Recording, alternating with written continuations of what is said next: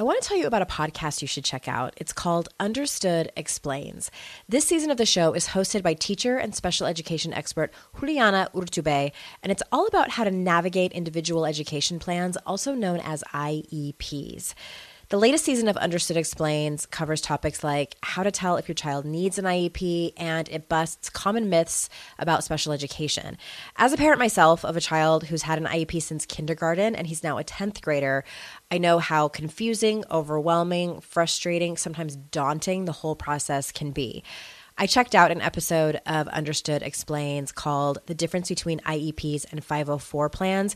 And what I love about it is how easily Juliana explains everything. She answers common questions that probably every parent or caregiver has. She dispels myths and is concise and to the point. To listen to Understood Explains, search for Understood Explains in your podcast app. That's Understood Explains. And there's a direct link in the show notes if you need it. This is your Kick Ass Life podcast, episode number 128 with guest Susan Anderson. This is the Your Kick Ass Life podcast with Andrea Owen, a no BS guide to self help and badassery. Because, ladies, let's face it, life's too short for it to not kick ass. And here's your host, the girl who serves it up straight with a side of crazy, Andrea Owen. Hey, hey, hey. Welcome everybody to another episode of the podcast. I'm so excited that you're here. As always, I have one quick announcement and then I'm going to go into kind of like a caveat, I guess, of the intro. And then we're going to get into the episode that I'm so excited for you to hear. But my quick announcement is that there are still only three spots left at that special discount just for podcast listeners for my signature masterclass your Kick Ass Courage Project, the masterclass that starts in January, right in the new year, to kick off your new year amazing. It's an eight week online course that is my signature program. It's very similar to the private work that I do with women. We run the gamut of topics in that class. And just for podcast listeners, this hasn't even gone out to like my main group of people. No emails have been sent out or anything announcing that this class is opening for registration. It is just for y'all. So there is a special $200 discount for podcast listeners and an extended payment plan. So again, we don't start until January. But there is some stuff for you to get started on if you sign up. So if you go to kickassmasterclass.com forward slash podcast, you have to go to the forward slash podcast, kickass masterclass say that fast forward slash podcast because if you don't, you don't get the discount. So it's a secret page just for y'all. There were 10 spots open when I opened this, and there are three spots left. So if you know you want in, go over there and snatch one up. The link, of course, is in the show notes for this episode.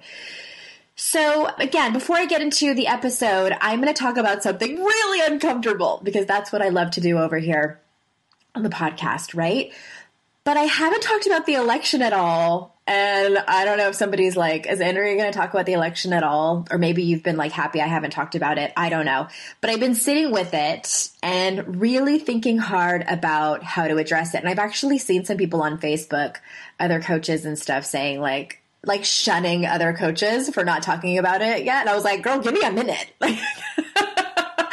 I'm actually, I knew I was going to say something. I just didn't know how to address it. And I've been watching other people that have audiences like mine talk about this and wondering what is right for me here. And of course, I want to do it right. I want to both serve you and I want to serve the greater good and I want to serve the big picture. But I don't know if I can do all of those things and if there is a right or wrong way to do this. And of course, of course I don't want to piss people off. Of course I don't want to alienate any of you, but at the same time, I need to honor my own values as a human and as a leader. And I do, you know, I thought about it for a long time and I did have the option of being totally and completely bipartisan and being really neutral and talking about both sides and making it peaceful and not rocking the boat. But that would not only be a cop out, I think, for me, but totally impossible to do. because this election is complicated, or I should say it was very, very complicated. And I can't talk about it without upsetting someone out there, but I can't not talk about it. And again, I thought long and hard about what to say and what my point is. And it comes back to the foundation of what I do, and that is that I teach through my lived experiences. For instance, I talk about what it was like being a love addict, just in case someone out there has similar behaviors, so they can look into getting the right kind of help for them. And I talk about my struggle with alcohol. So, same thing. If people relate to my story, they can get help. And I know that this is different. And this is volatile territory, you know, to be really frank about it. But if you've been with me this long, I hope that you'll hear me out. And I posted something similar to what I'm about to say on my personal Facebook page. I think it was just a few days after the election. And it started a really great conversation. People were really respectful. They asked me honest questions about what I said. And I answered them. And that's what I've kind of created in my mind, like what I'm going to talk about here for just a couple of minutes. And my intention is not to make anyone wrong. It's not even to change anyone's mind at all. It's not to defend my choices. It's simply to tell you my experience around this topic in hopes that it might make people understand each other a little bit better. Because screaming at each other and calling each other names and shunning people doesn't help, which I know is happening on both sides. So I voted for Hillary Clinton. I was on the team that was devastated that she lost. I was shocked that she lost only because it wasn't expected, but I wasn't surprised that she lost. And I wasn't surprised because I used to be a Republican and had a very conservative state of mind. So therefore, I understand why so many people voted for Donald Trump. In elections past, I voted for George W. Bush and then I voted for John McCain. Way back after 9 11, I was pro war and even found myself yelling at war protesters one day that were outside protesting the war. Yep, I was that girl. I was a member of the Young Republicans Club at my college. And in other words, I was a proud conservative up until about five or six years ago. I'm not going to go into too much of the specifics of why I changed my mind. And now I'm a registered Democrat, but I'll tell you something important about that in a minute. But I think I have a unique perspective given my history. And I'm fairly certain if this election had been about 10 years ago, I would have voted for Trump myself. And when I tell Democrats this, especially people that know me now, they ask, How? How could you Andrea Owen have excused his racism, sexism, misogyny, xenophobia, and homophobia. And before I tell you how I could have and would have excused it, I need to be really clear. I am not and cannot speak for all white female Republicans. I don't mean to make sweeping generalizations, but I know that 53% of us, of white females, voted for Trump. But what I'm about to tell you may not be the same reasons all those women voted for him, or men for that matter. I can only tell you how I, as a white woman, giving my beliefs at that time, would have supported him. I'll tell you the first things that I would have been conscious of. So these are the things like that I knew. And then later I'll tell you the things that I was not aware of that was actually my reasoning that I didn't realize until years later. So the things that I would have argued and the things that I would have stood behind really are the 2006 version of me would have supported Trump by arguing to keep jobs in America, that we were in trouble as a great nation and we needed repair. And that included getting corrupt politicians out, keeping terrorists out, keeping America safe, keeping our tax dollars here and not helping people who weren't born here. You know, when I say all this, I'm like, that's the definition of fear and scarcity right there.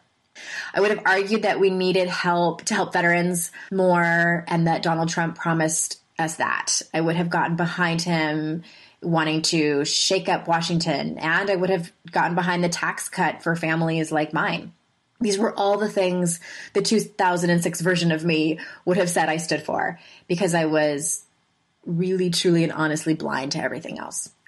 And again, to clarify, I do not speak for all Trump voters presently. I only can share with you who who I was and how things have changed for me personally because I have found that Democrats are just looking around and going like how how could you how could this have happened? And so that's kind of what I'm explaining for me like how I would have argued it. And again, these are things that I can tell you about what was really going on but I didn't realize this until years later, you know, what was really happening. And I had taken a good hard look at my life and what was really happening around me. So I spent a lot of years, probably like the last handful of years, really opening my ears and my mind and listening and learning instead of just accepting the beliefs and opinions of the people around me. No one changed my mind. No one said, you know, we think you should come over and vote differently, and here's why. And, you know, it was nobody's Facebook post. It was no, no one article. It was no argument online that I got in to where I changed my mind. It was just really listening and learning and really opening my eyes. So again, the 2006 version of me would have felt sad for all of the people and families that are currently scared you know, when people would have said, like, what about all the people of color and the Muslims? Like, I would have felt bad for them, for LGBT people. But I lived in a bubble. I lived in a bubble where those people didn't really touch my life. So while I felt bad for them, it was easier for me to shut the curtains and focus only on the people around me who were white, straight, middle class. I wanted things the way they were and what I was used to what felt safe to me, what felt beneficial to me and to the people I cared about. All the problems for those other people, they just weren't my problems. And it pains me to say that. I'm ashamed and embarrassed to admit it, but that's the truth. Those people's problems were over there, and I was over here in my bubble, and it didn't really affect me at all. I hate to say it, but that's really underneath it all would have been probably the main reason that I could have supported Donald Trump. And again, I'm not saying that that's it for a lot of people, but I suspect that it is. The 2006 version of me had no idea, not one iota, how bad racism was. I had no idea. It was so hard for many gay or transgender people to just try to walk around in this world and be themselves. I had, and still have, so much privilege, but was completely blind to it. I knew I wasn't a bad person, so what power did I possibly have to help these types of issues and those types of people? I didn't think it was up to me. I felt like it was enough for me not to hate them. I wasn't in a hate group. I was fine with them. So I felt like that was enough. But now, in 2016, I know it's up to me. I'll say this again. What I did was spend a lot of time opening my ears and my mind and listening and learning instead of just accepting the beliefs and opinions of the people around me. Because today, when things happen to me as a white woman, for instance, remember that story I told you a couple of weeks ago? It was in episode 126 when I told you about that super pissed off guy that followed me in his truck and I had to call 911 when I was with my kids. If I were a black woman with my black children, do you think I would have felt safe calling the police? As some crazy guy, some redneck, like following me around with like massive road rage no, I probably would not have felt safe calling the police. Or even as a white woman, if my husband was black and I would have been with him in the car, would we have felt safe calling the police if that same incident had happened? We probably wouldn't. But it's things like that that I don't even think about because I'm white. And I can't not say anything about that with what we are facing as a nation right now. I know that no matter which way you voted, your reasons were noble to you. Everyone thinks they're the good guy, right? My hope is that before you shun the people in your life for who they voted for, remember, it's really hard to change someone's political views. Nobody did it for me. I had to have my own awakening and decide for myself. I tell you all in this community to stand up for what you believe in, even if it's unpopular. I never said, stand up for what you believe in, even if it's unpopular, but only if it's the same thing as what I believe in. You may have totally different views than I do, and that's fine. It really is. And if I'm losing you as a listener by what I just said, I'm okay with that too. But again, I couldn't not say anything. And that's all I've got to say about that. All right? All right. So let's totally change gears and get into the interview with Susan Anderson. Susan seriously blew my mind with her knowledge about this topic that you're about to listen to, and I know you'll love what you're about to hear. But before we jump in, here's a little bit about her. Susan Anderson is the author of the Abandonment Recovery Workbook, as well as Taming Your Outer Child and the Journey from Abandonment to Healing. The founder of the Outer Child and Abandonment Recovery movements, she has devoted the last 30 years of clinical experience and research to helping people resolve abandonment and overcome self sabotage. So without further ado, here is Susan. Hi there, Susan. Thank you so much for being here on the podcast. Well, it's a pleasure to be here. You know, I really don't know why we would have someone on the podcast who wrote the abandonment recovery workbook since I know none of my people have abandonment issues, nor do I, but I thought I would just have you on for fun. Because you seem like a nice person. I'm totally joking. we all have abandonment issues, and I have to tell a funny story really quick before we get started. So, you know, I get propositioned from PR people to have their people that are writing books on my show. And so I got like a catalog of all these different books from, I forget, is it maybe it was New Harbinger or, or whoever your publisher is, New World Library. And yes. you were kind of down towards the bottom your book, you know, the abandonment recovery workbook. And I was like, her, this lady, Susan Anderson, I want her on my podcast. And the PR lady was like, well, her book does, I mean, this was like in the beginning of 2016. She's like, the book doesn't come out until late 2016. I'm like, I don't care. Just tell her I want her on my show. So it's been a long time. I've been waiting with bated breath over here to have you on. I'm, I'm very excited to, to have you on and talk about this topic. Great. There's definitely been times in my life where my paycheck ran out before I got paid again, and I wish I could have accessed my next paycheck a few days before I was due to get it. Well, what if I told you that can happen with Earnin? Earnin is an app that gives you access to your pay as you work up to $100 per day or up to $750 per pay period. Just download the Earnin app and verify your paycheck. Then access up to $100 a day as you work and leave an optional tip. Any money you access plus tips are automatically repaid from your next paycheck. You can use Earnin for anything you need to therapy visits, rent, or even extra self help books. Make Earnin a part of your financial routine and join Earnin's over 3.5 million customers who say things like, when I think about Earnin, I think about financial stability and security. It gives me a lot of peace of mind. Download Earnin today, spelled E A R N I N, in the Google Play or Apple App Store. When you download the Earnin app, type in noise under podcast when you sign up. It really helps the show. Noise under podcast. Subject to your available earnings, location, daily max, and pay period max. See earnin.com slash TOS for details. Earnin is a financial technology company, not a bank. Bank products are issued by Evolve Bank and Trust, member FDIC.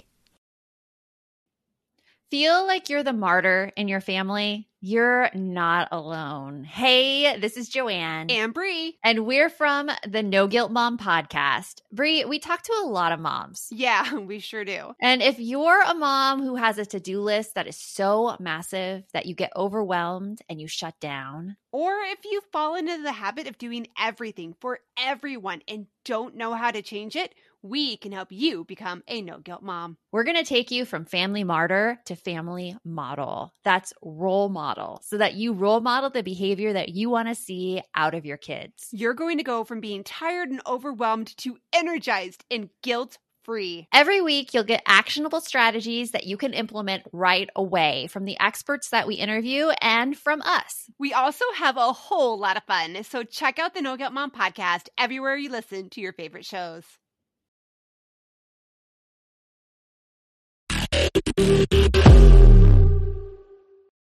So, my very first question is why did you write this book? Well, I was already a psychotherapist specializing in abandonment issues. You know, I looked through the lens of abandonment at people's childhood issues and how it affects them. And I was very sensitive to my psychiatric patients I worked with over many years to the fact that once they were in a hospital locked up, they had tremendous abandonment issues, and I worked with them around that issue. And it was very effective because it made a very strong connection right away to work directly with the primal wound. So then I had my own abandonment experience, the love of my life of 18 years, my marital partner just up and left me for another woman. Mm. And it was so devastating that I realized that there was nothing in the literature that spoke to that level of pain. And in fact, all the heartbreak sort of was trivialized. You know, there were lots of self help books on heartbreak. The literature, the, the psychological literature, really did not get into what makes so called heartbreak so actually break your heart. What is there about it? And why do things that happen in childhood manage to linger and revisit us? So it got me on a journey of a lot of research into other fields, other scientific areas, etc. And then all of that with new insight that could help people. It made me want to write a book. Oh my gosh. Okay. I cannot wait to ask you questions. I'm so excited because we have, I didn't know this about you, but we have a similar story. So my ex-husband, I was in a relationship with him for 13 and a half years. He left me for another woman and we got divorced. And then just five weeks ago, my father died. So that kind of brings me to my first question to ask you is how does a devastating breakup compare to grieving the death of a loved one? And what does that all have to do with abandonment? Yes, well, grieving a death, you go through a grief process, and there are five stages of that that Kubler Ross and others have outlined. And grieving and abandonment overlaps with that whole grief process because loss is loss. But when you're grieving the abandonment part of the loss, in other words, the unresolved issues that you may have had with your father, or like when you went through your divorce, being left for another woman, when the abandonment grief is more about the loss of self esteem, the incredible impact it has on sense of self. So when you're going through a grief over death, you're going through a pretty clean mm-hmm. loss. It isn't complicated, except that most of us do have residual, you know, unresolved feelings with a person who dies especially if it's a parent. And then, you know, all of that stuff kind of gets in there and mucks up the grief. It either makes us more numb than we were expecting and we can't feel anything. Mm-hmm. Even the grief itself can be hard to feel. Or it makes us more reactive during that time. We're more vulnerable because all of those old issues coming into the new wound. That's interesting. Okay, and I, I like that you said that the death of, of a loved one is clean Yes, I can see that happening. Because I remember saying, like, when my husband left me and I was going through that devastating breakup, I remember thinking, I want to write a book and I want the title of it to be, It Would Have Been Easier If You Died. Yes, that's, that's, that's the truth. Because, you know, one of my workshop members described it this way. She had been through both a death of a loved one and the abandonment, you know, the rejection and abandonment of a loved one. And she said, right in front of the group, she said, you know, when you lose somebody to death, it's like you've been cut from your Siamese twin, but with a sterilized scalpel. So it hurts and it's tremendously life changing and earth shattering. But when you've gone through abandonment, it isn't a clean wound. It's more like shrapnel exploding inside because it does sort of internal damage.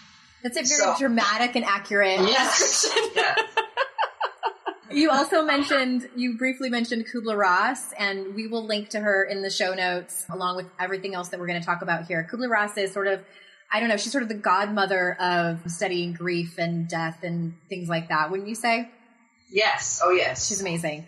Okay, so tell us about the five stages of abandonment that you mentioned, or you call you like to call it swirl. Yes because that's what it's like. You swirl through the stages. So the first one is shattering. It stands for shattering, withdrawal, internalizing, rage, and lifting. And shattering is when you first realize that the source of security, the thing that's giving you comfort that you rely on, is threatened. And then withdrawal is when, if that threat means it's really over, you're yearning for that person. You're yearning for that person's connection, for what they were giving you, for what, for the love that they were giving you. You're yearning for that person. And it's just like heroin withdrawal. You have flu-like symptoms. You can't eat. You can't sleep. You have the heebie-jeebies. You're, you're strung out. But instead of craving a drug, you're craving the person. Mm-hmm. And it does involve the body's opiate system, its own endogenous opiates when you're in withdrawal from a love relationship. And then the next phase, internalizing, is when you start to beat yourself up for the person rejecting you. You take the rage about being rejected, and ooh, there's a lot of rage about that, and you turn it against yourself. And you say things to yourself like, I'm not beautiful enough, I'm not mm-hmm. successful enough, I don't have a, good enough personality. I don't have enough appeal as a person. I don't have a strong enough sense of self to hold on to the person, whatever it is. You know, you, all of the, the, your little self doubts that were only, you know, sort of under the surface are now hitting you very hard because you're beating yourself up. And this causes a major depression, which is really, really tough to get through. And that's during the internalizing phase. And then the fourth stage is rage, where you're tired of taking all the blame. So now there's sort of a self that says, hey, wait a minute, it's not all my fault. And we stand up to fight back, only we're too timid very often to take all of the rage out on the abandoner because we may be groveling for more love and approval from that person. So, under the influence of alcohol, we may yell and scream at that person, but sober, we might, you know, be kinder and try to communicate because we want closure. So we take it out on our friends because they say stupid things like, just let go, move yeah. forward, you know. And those things are so annoying because they show a lack of empathy for what we're going through. And then during lifting, it sounds great because life is pulling you back in you know, you're noticing the flowers blooming or you feel the beautiful, you know, change of wind in the atmosphere and you notice yourself getting distracted from the grief. And yet, if you leave the grief behind altogether, you can get numb around the area of the wound. And what that does is, after you emerge from the abandonment grief, it can, you swirl within these phases within a day, within a week, within months, within a year and as you come out of the abandonment grief and you leave the feelings behind and you have numbness, it means that you may chase after unavailable partners because you now need to feel something. And the only thing you've learned how to feel is insecurity, Chaos. being on the precipice mm-hmm. of abandonment. So you no longer feel attracted to people who are available because you don't have those feelings that are working anymore because you've sort of risen above those feelings and left them sort of under the scar.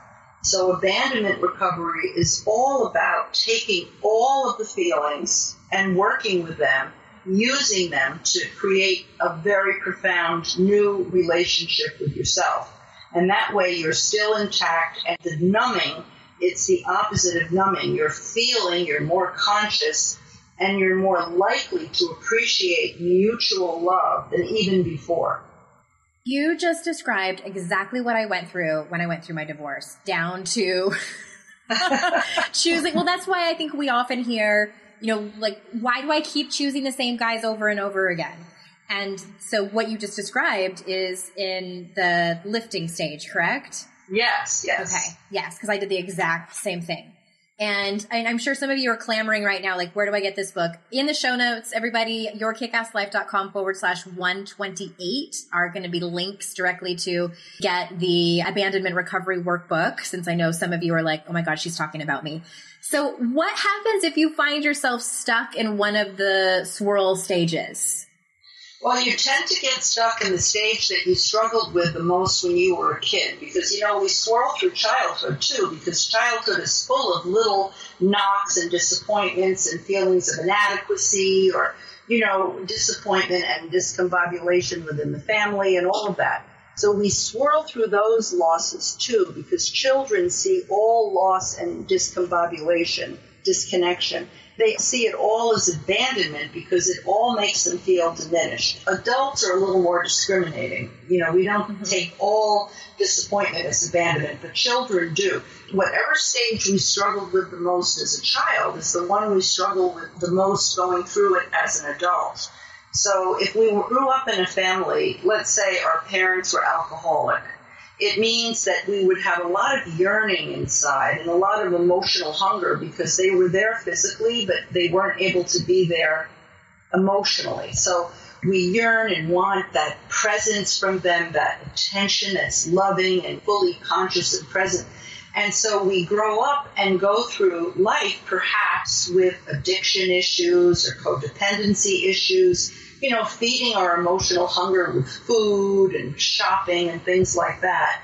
And then when we go through abandonment and we're in the withdrawal phase, oh, the yearning, you know. Mm-hmm. Or let's just one more example is if you grow up in a family where there was a lot of rejection and a lot of criticism, we tend to then have a lot of, you know, self doubt within the self. You know, we've been compared to our siblings and we feel inadequate. We tend to have a self esteem issue. So then when in adulthood we could continue to have low sense of entitlement, self esteem problems, and when we go through an adult's abandonment, those of who sort of struggled with internalizing when we were kids because our parents or our friends or whatever were critical of us, then we tend to beat ourselves up even more.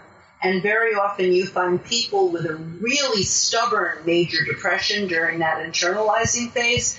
Very often we find those are people who grew up with families where there was criticism or rejection or comparison to other siblings. Susan Anderson, you are blowing my mother loving mind right now. it is not very often that people come on here and tell me things I've never heard before. Like, I've been around the block in self help, but I am connecting the dots in my own life all over the place. And I'm sure my listeners are as well. And this is going to be an episode that they listen to over and over again. So why do the people in our lives who've abandoned us become such powerful figures in our mind. And, and it's like that old saying that we hear, like, oh, you're letting that person take up too much real estate in your mind. And it's like they make it sound so easy to just move them out. Why does that happen?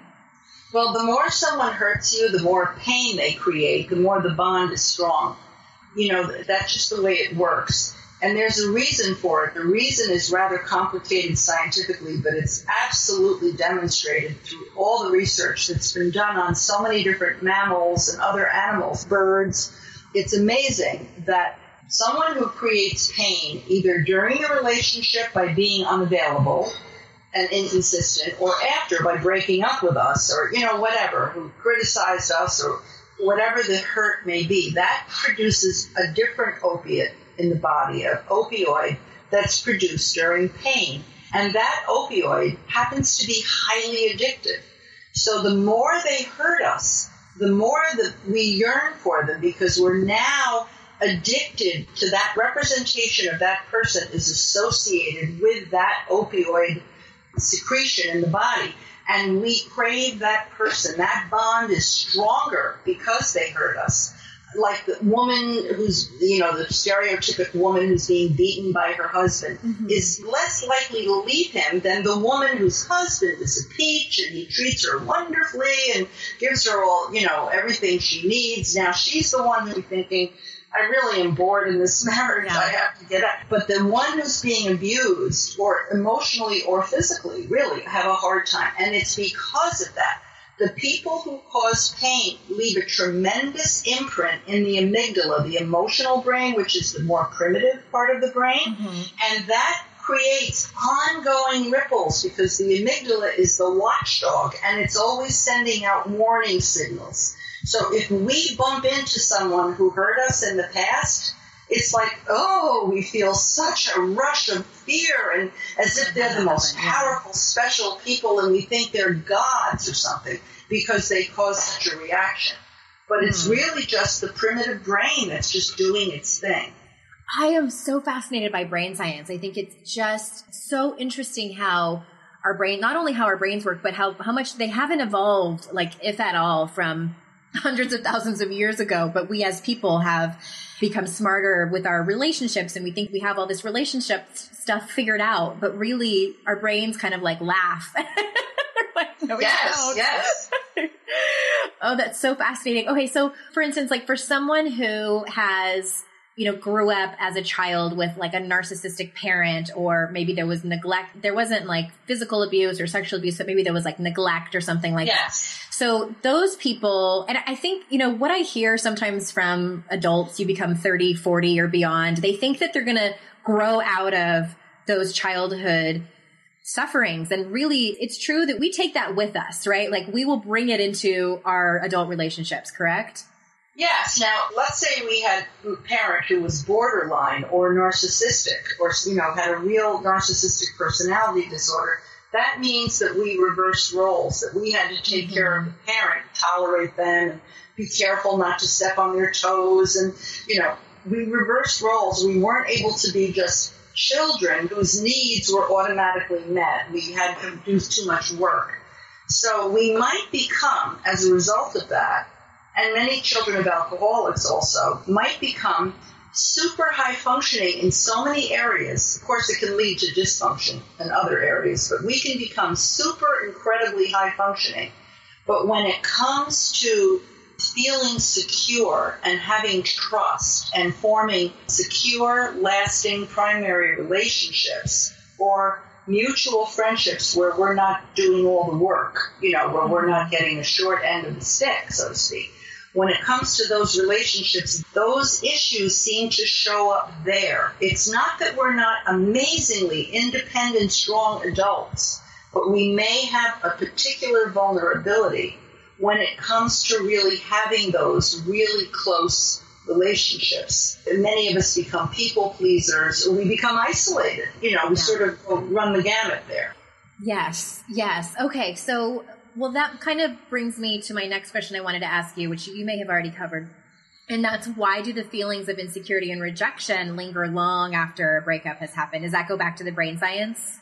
It really does because those feelings arouse the primal abandonment fear, something that we all have. We can't escape having primal abandonment because we were all born and we all experience the trauma of being in this warm place and then all of a sudden, hell, the lights, the, you know, the cold table to be put on. And then we also experienced as newborns being picked up and cuddled and warmed again, and then being laid back down on a flat surface. So we experienced as children being connected and then disconnected, having oneness and then all of a sudden being separate again. So we have a natural fear of losing that oneness, that connection. And it's a fear that when we were newborns, our lives depended on making sure someone took care of us. Yeah. So that fear is in all of us. So the amygdala, which is about self defense, fighting off threats, we feel it's very primitive, but we feel as if it, our lives are at stake when we feel rejected when someone pulls away from us. It feels the anxiety and the fear that comes up seems so irrational and out of proportion to what's going on. And we feel that we're weak and we're ashamed of ourselves for having these huge emotional suction cups that want to aim at the person and suck them in, you know, because we're feeling so insecure. But it's really the primitive brain that's giving us warning signs. Uh oh, an abandonment's happening. Yeah, Whoops, you gotta have to watch out. Mm-hmm. And so it's an automatic response that comes from a primitive place. Nonetheless, we're the ones, we as these conscious beings, are the ones feeling this anxiety, this vulnerability. So even though it's coming from our primitive brains, we're the ones who have to deal with it. Everybody. It's us, Blair and Molly, your old pals from Toddler Purgatory.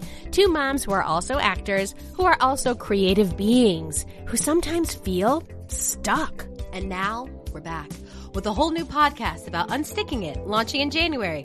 What happens when life gets in the way of our creativity instead of nourishing it? We talk to all sorts of guests about how to break through the mucky, gluey, sticky, wall that can get between you and your creativity. We hear about their journeys, their successes, their challenges, and even their bougie coffee shop orders. Mm.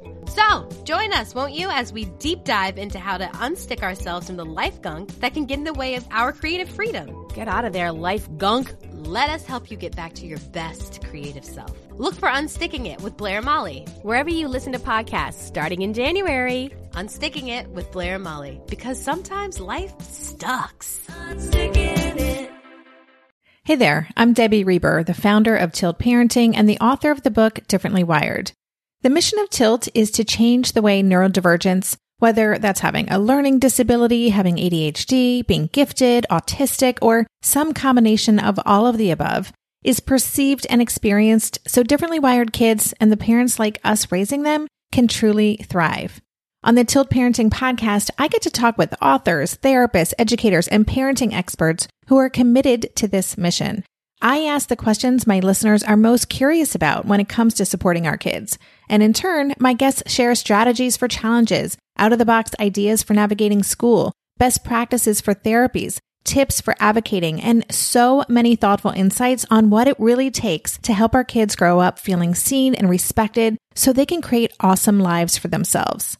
I know that raising a differently wired kid can feel overwhelming and isolating, but I promise you, you are not alone, and it can feel so much better. If you're on this parenting journey, come listen to Tilt Parenting. Together, we can shift this paradigm and show up for our exceptional kids with hope, possibility, and joy.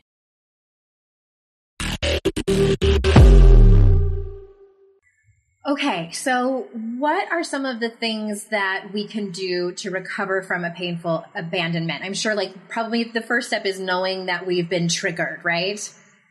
Yes, and not to underestimate the severity of the wound. I mean, if some people, you know, you might lose a relationship and be quite amazed that you're going through it at an even keel. But when that doesn't happen and you find yourself with a rug pulled out from underneath you and you're brought to your knees, the most important thing is don't shame yourself. There are forces within your brain chemistry. It's not you. It's sort of you know, we're all human and we're all, you know, animals. Mm-hmm. And we have this brain that is making us feel this way. It's involuntary.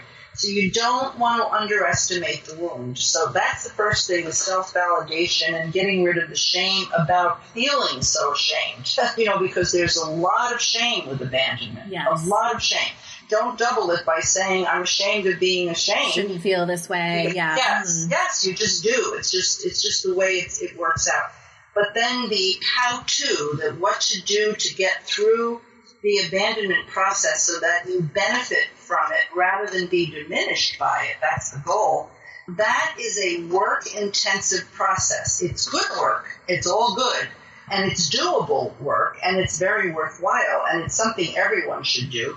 But it's work intensive. It's not intuitive. You really have to do your way out of the abandonment, not think your way out of it or feel your way out of it. You have to do your way out of it. So that's why I wrote the workbook mm-hmm. because it's so much activity that why not make it easy for people so they can start on page one, you know, and sort of go through the process, make it as easy as possible because it is doable. But it just, it's, there's a bit to it. So make it easy, make it something they can just flip through pages and kind of work their way through.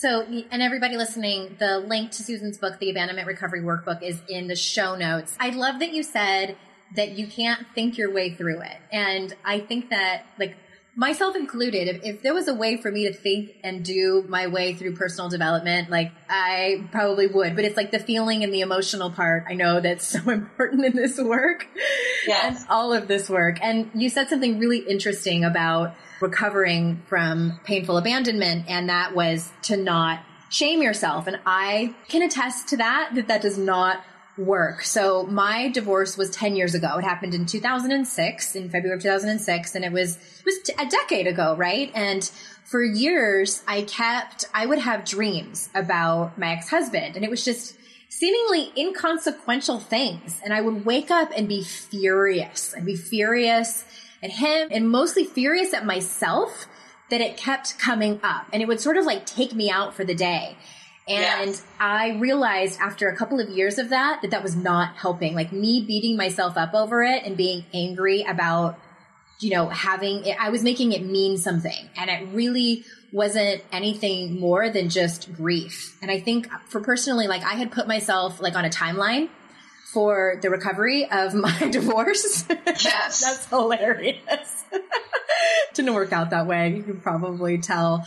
I just really wanted to underline what you said about that because for me, when I, and it took therapy and coaching and really smart friends to point out that, you know, what I experienced was trauma. What I experienced was abandonment, you know, kicked up all my childhood stuff. And what happened was that I had to surrender to the process and just know that I was grieving.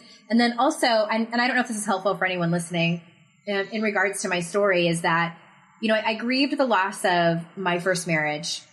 And then also, what I didn't let myself grieve until much later was the loss of that entire family that I had before because he had a large family. I was very, very close to my in-laws and his brothers and their wives. I mean, we were a family.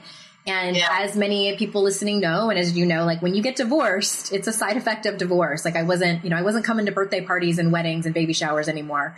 So that was extremely painful. And once I started to grieve that was when I finally was able to start to let go. It really truly is like, and also once I accepted, like, this is my brain's way of dealing with this and, you know, abandonment and rejection and all of those things and shame and humiliation and all those feelings that I think that we don't give ourselves permission to actually feel.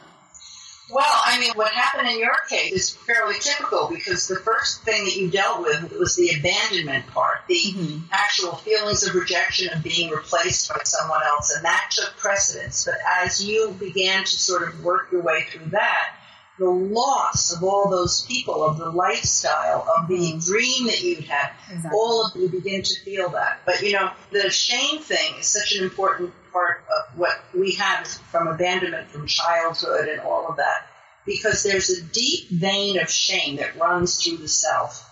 And then as we go through adulthood, those of us especially who have childhood issues, you know, of abandonment, most of us do, any little trigger can nick that shame vein. It's like a little dart that can get into the shame vein and then it leaks its toxins into the self. And all of a sudden you have a funny mood. You don't feel good about yourself. You're not feeling as strong about yourself. And it's because some trigger came along and nicked the shame vein and sent the little poison fluid you know, into the bloodstream kind of thing because it's there in most of us, I would say. Some of us probably have it to a lesser degree, and everyone probably has some, but some people yeah. really have it.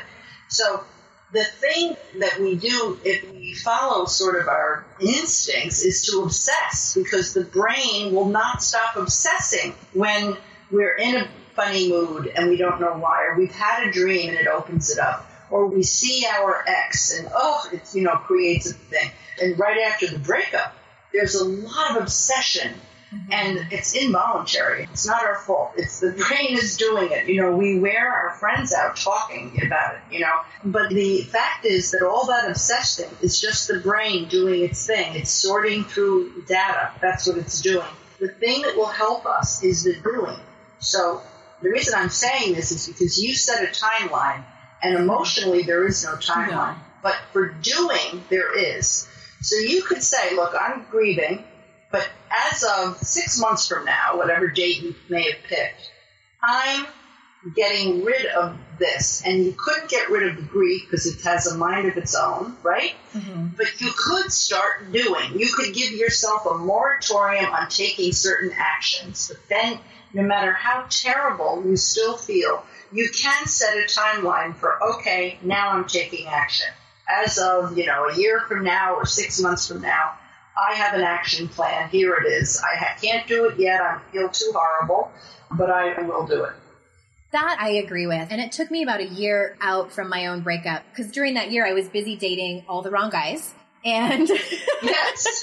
I was a, I had a really bad breakup and that's when I finally was I drew a line in the sand. After I picked myself up off the ground from crying in the fetal position, I picked myself up off the ground and said, okay, I need to take responsibility for what I've done and not to self blame at all. But I think that, like you were saying, and I love that, that powerful metaphor you were using or analogy about the shame vein and having a dart thrown in it. And I can't tell you how much it's helped me and my current marriage in knowing what my triggers are and knowing when it's happening so I can own what's my shit and what's not. Because, yeah. you know, especially coming from my past and it doesn't take a lot to trigger my abandonment issues and, you know, in rejection and everything. So when that happens, I mean, I am through the roof. And I've shared on this podcast a couple of stories where I've had to either turn around and apologize to my husband for unnecessarily, you know, being mad at him for something he didn't really do or stop myself before I even do it. It's been huge for me. And I think it has saved many fights and, and yes. really, and contributed to my own sense of pride of, you know, how I'm handling things as an adult. Yeah. Well, you know, you're talking about taking radical unconditional responsibility. There's a book by that name, I think. But, or it maybe the words are reversed, but the concept is that you may not have caused the abandonment. Certainly as children, we didn't cause it. We may feel that we did, but we didn't but you may not have even been the major contributor to, you know, what happened in the breakup. But the more responsibility we can take for our side of the equation, the faster we get into recovery. So when you had, you know, you were in the grieving process for your divorce and then you went on to have all the, you know, relationships and felt rejected again, the re-wounding, you know, re-wounding hurts more the second time because imagine walking around with a big surgical you know, wound and have somebody punch it. I mean, that's yeah. Mm-hmm. But that woke you up, and you realize, uh oh, uh oh, okay, I got to take responsibility here. I have to take care of myself. And those of us who can somehow find the positive and really mobilize, that becomes a wake up call. Mm-hmm. And some of us aren't so lucky to have that automatic mechanism that you did where you said, okay, this is crazy. I'm picking myself up from fetal and putting my show on the road here. Not everybody has that mechanism, so that's another reason for the workbook because sometimes we need the nudge from friends, therapists, others, books, what have you, to really help us see that we have to take 100% radical, unconditional responsibility for ourselves. Yes. You know, I always say that that was the catalyst for for changing my life. I think for most people, you have to get to a place where you're ready because I think a lot of people just aren't ready. They just still want to suffer a little bit longer. And, you know, it's, it's different for everyone. But one of the questions I also wanted to ask you is when do you believe it's not okay to follow your gut? Because we talk about that a lot over here about following your gut. Well, when you have, you know, childhood abandonment issues and you have sort of these imprints from earlier experiences, very often your gut will make you feel attracted to someone who may be not acted at first, but maybe is a very critical person or a rejecting person or someone who will become emotionally distant. We can feel attracted to all the wrong people. Mm-hmm. So if you call that attraction the gut, then I would say rather than follow your gut, acquire more wisdom, really see your pattern so you're following what your cognitive resources are telling you. But follow your gut. In most other contexts, it's right on. But when it comes to these patterns, following your gut could get you right back into a relationship with, you know, someone who will prove to push your old abandonment issues, your buttons. I have been there for sure. and that's really interesting. That's really interesting. Okay, so thank you for that. And what do you think is the difference between, because you talk a lot about being alone versus feeling lonely. So can you speak to that? Well, being alone and choosing to be alone is a celebration. I mean, it's a wonderful thing. Many people choose that lifestyle. Many people who are over 40 or 50 choose that lifestyle. It's blissful. It can be wonderful. You put together a composite of friends and other activities and you create a full life and there's nothing wrong with it. When you don't choose to be alone and it's foisted upon you, it can feel like as if you've been condemned to a, you know, solitary confinement. It can be so isolating and condemning. And of course it triggers the shame. Mm-hmm. So a lot of it has to do with whether you chose it or whether it was foisted on you by someone else's default. But while you're alone, even if somebody else chose to leave you and you're left all alone, while you're alone, it's important to be able to cap that opportunity to really develop a new profound relationship with yourself. Because now you really do have to take care of yourself. Your muscles have atrophied. You you don't know how to do that because you've been with another person emotionally. You know, you don't know how to take care of yourself emotionally. Mm-hmm. Certainly most of us know how to take care of ourselves, but emotionally. So it's an opportunity to really develop a profound new relationship with yourself, one that will carry you toward greater life, goal achievement, and greater connection. You know, as time goes on, your capacity for love increases. The quality of your connections become very high, and your ability to love is, is right there with you love that. That sounds really amazing. Yeah, and I know a lot of people, you know, being alone is a matter of self care for them. Yes. I like it. I actually yes. really like, especially as a mother of young children, I really do like being alone sometimes. Oh, yes. So please tell us about the black swan you refer to in the book and how it became such an important symbol in abandonment recovery.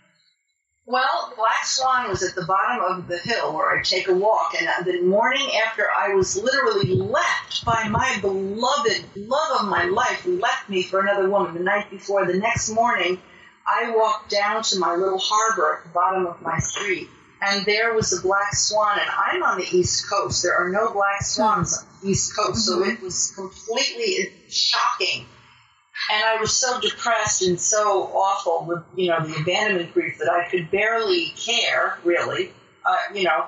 But I made it a point to start studying the swan, and he became sort of he. I made it a he because he was surrounded by all these white swans, and he seemed so isolated. So I made it a point to really study the swan, and he became almost like a higher self, like a spirit guide you know, like, like a guide. And I was able to reach some kind of place of understanding what I had to do to recover from the abandonment. And I had written a story about a little girl on a rock whose father left her up there to die. And I sort of worked the two stories together so that the black swan could teach the little girl 12 lessons of abandonment recovery so that she could use those lessons to actually you know, recover from her abandonment.